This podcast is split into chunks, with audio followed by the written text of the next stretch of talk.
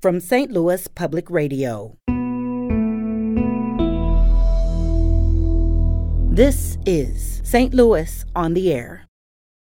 I'm Sarah Fenske.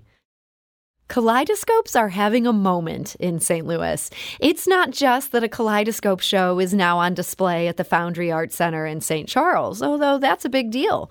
No, it's also that an international expo for kaleidoscopes is coming to town May 12th. That's the 30th annual Brewster International Kaleidoscope Expo.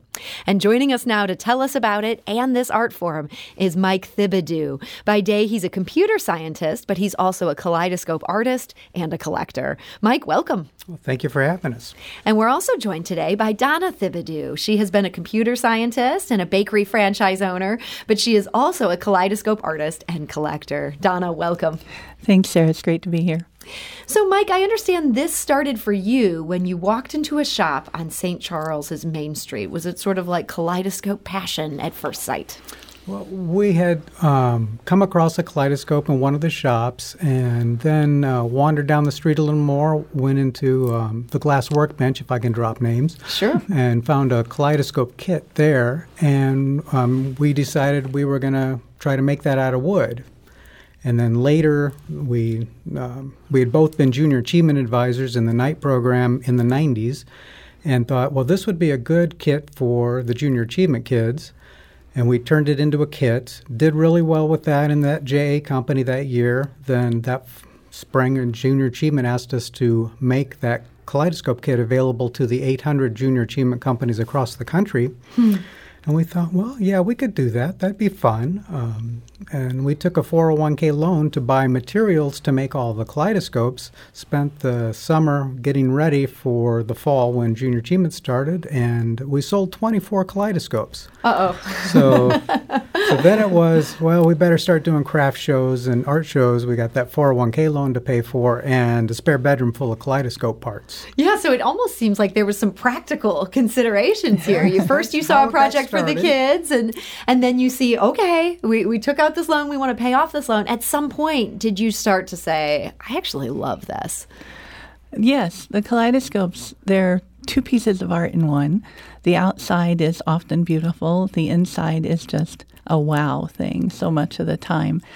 As we were doing craft shows, we were making so many of the same kind of scopes because that's what we had all the parts for. And we thought, we can do more.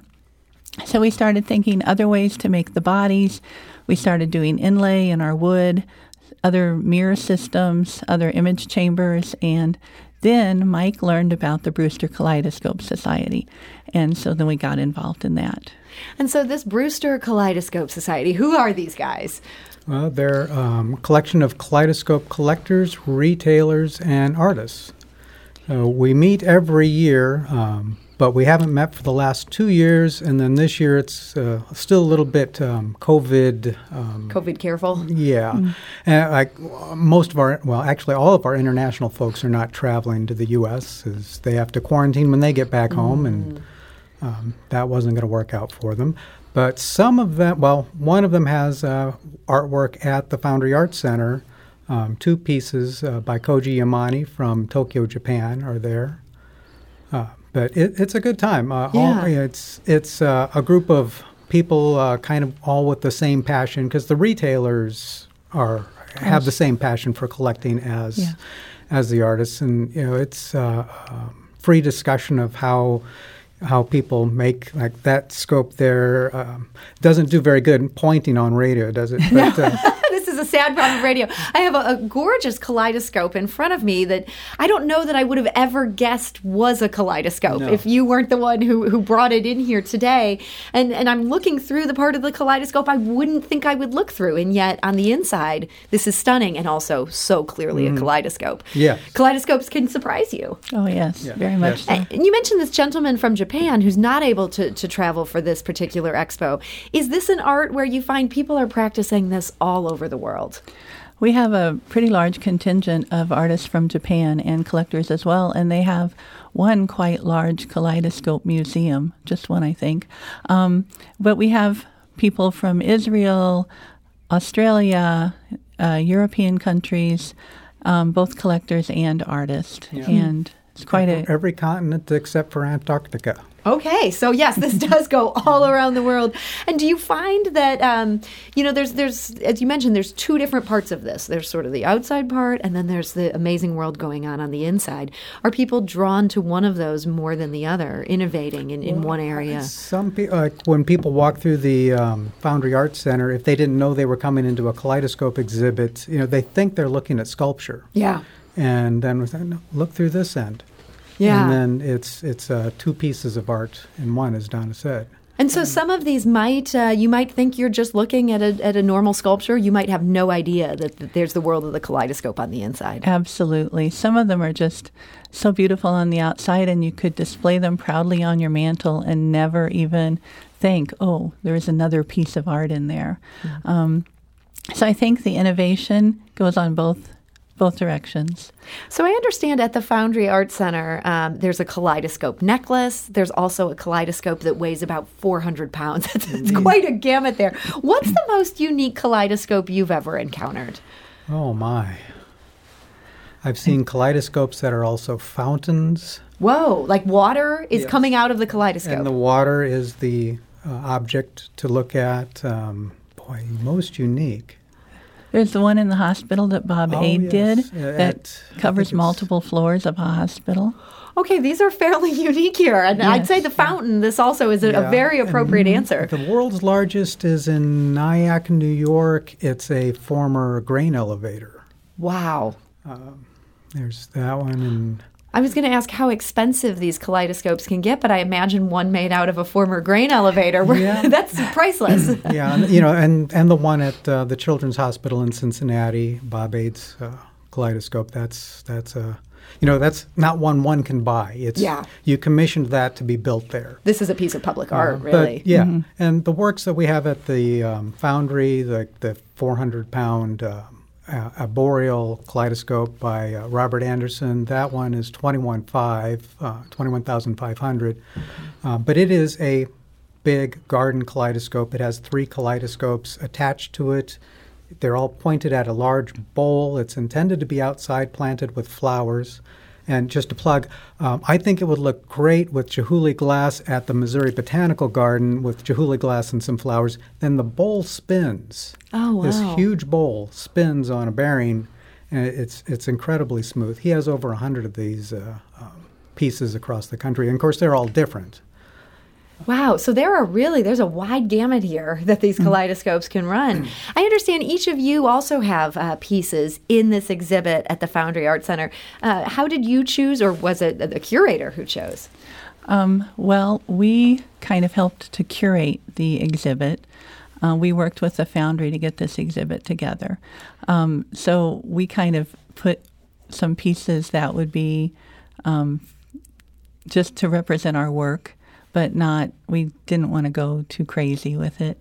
Um, so we just picked some representative of our work that do a little different, that are all different. W- Yeah. Was it hard to choose between the works by other artists? Well, you you know, just like trying to pick your favorite. Yeah. yeah, I, they're all fantastic, um, but and they're all different. So they all, you know, it, it's it's definitely worth the trip. Um, and then after you go visit the foundry, you can walk around in Old St. Charles. There you go. Make a day of it. That's exciting. This coming Friday is the Foundry's um, first Friday celebration. There's live music and uh, there's a bar and um, fun activities and uh, I guess there's what flower making. Uh, they can do make gifts for Mother's Day. Okay. Well, we want to encourage people to check that out. That is at the Foundry Art Center. It's on display now through May 13th. So there is a chance to do that um, in the next two weeks here. And also the 30th annual Brewster International Kaleidoscope Expo. This is called Gateway to Kaleidoscopes. Uh, that runs May 12th through 15th at the Sheraton Westport Chalet Hotel St. Louis. We have links to both events on our website if you want to uh, check them out for yourselves. stlonair.show. I am curious though. So you kind of went through how you got into this. Told the, the quick version of that story. But at one point you referred to the fact that you had kits where you could make 800 of these. Mike, I find myself wondering how long it took you to get through all 800 of those. Oh well, you know, it, it's one of those things. I, I don't know that we made. Well, yeah, we we made over 800, um, but I mean, this was in the 90s, you know, and, and we're cutting the wood, and, you know, you do, I don't know how many, a 100 of these at a time, a 100 of those at a time. Yeah. So, mass yeah. producing it, more it than. took the summer of produce and working full time, um, the summer to, and we were both working full time at the time. Mm-hmm. How did that feel at the end when you're like, yes, we have just finished the 800 kit kaleidoscope? I think we were just exhausted. Um, and then very disappointed when we didn't sell that many. Yeah. And so, but still, it, it did lead us to this world that we really enjoy so much. Yeah, I'm, I'm kind of curious. I feel like many people at that point would have been like, wow, I finally got this done. This didn't work out the way I wanted it to work out. They would have moved on from kaleidoscopes. What do you think kept you in that kaleidoscope state of mind? Well, one thing is we did both really enjoy them, and we both really enjoy doing the woodwork and being creative. The other thing was the 401k loan that Mike mentioned. so we figured we can do craft shows, we can sell these, we can assemble them and sell them, and that would help us pay off the loan. Yeah. And once we started doing the craft shows, you know, setting up wasn't any fun, but being there and doing the craft shows, that was fun. Yeah. And it, it seems like this is a real shared hobby for the two of you. Um, how does that work out? Do you ever find yourselves getting competitive with each other? Who can build the better kaleidoscope? Uh, we don't really. I, there's a lot of uh, uh, collaboration, and you know, I might pencil something out, and you know, we'll discuss how can we actually get that together, and you know, and even like uh, we went like that kaleidoscope there that I'm again pointing to on radio um, is uh, eight-sided, and eventually we went to six-sided for most of our kaleidoscopes, and that was something we discussed. And Yeah. It's something you work through together and, and you enjoy that part of it. yeah. Yeah, it's it's nice to have someone to bounce ideas off of.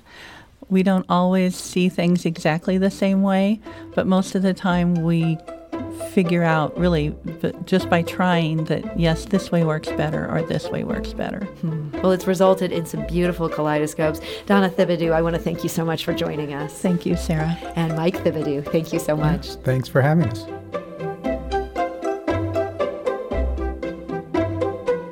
This episode was produced by Alex Heuer with audio engineering and podcast design by Aaron Doerr. Our executive producer is Alex Heuer. St. Louis on the Air is a production of St. Louis Public Radio. Understanding starts here. Do you find yourself regularly listening to episodes of St. Louis on the Air? Suggest us to a friend you think might enjoy our conversations. And leave us a review and rating on Apple Podcasts on the App Store. It's the simplest way to help people discover our show. Thanks. St. Louis Public Radio is a member supported service of the University of Missouri St. Louis.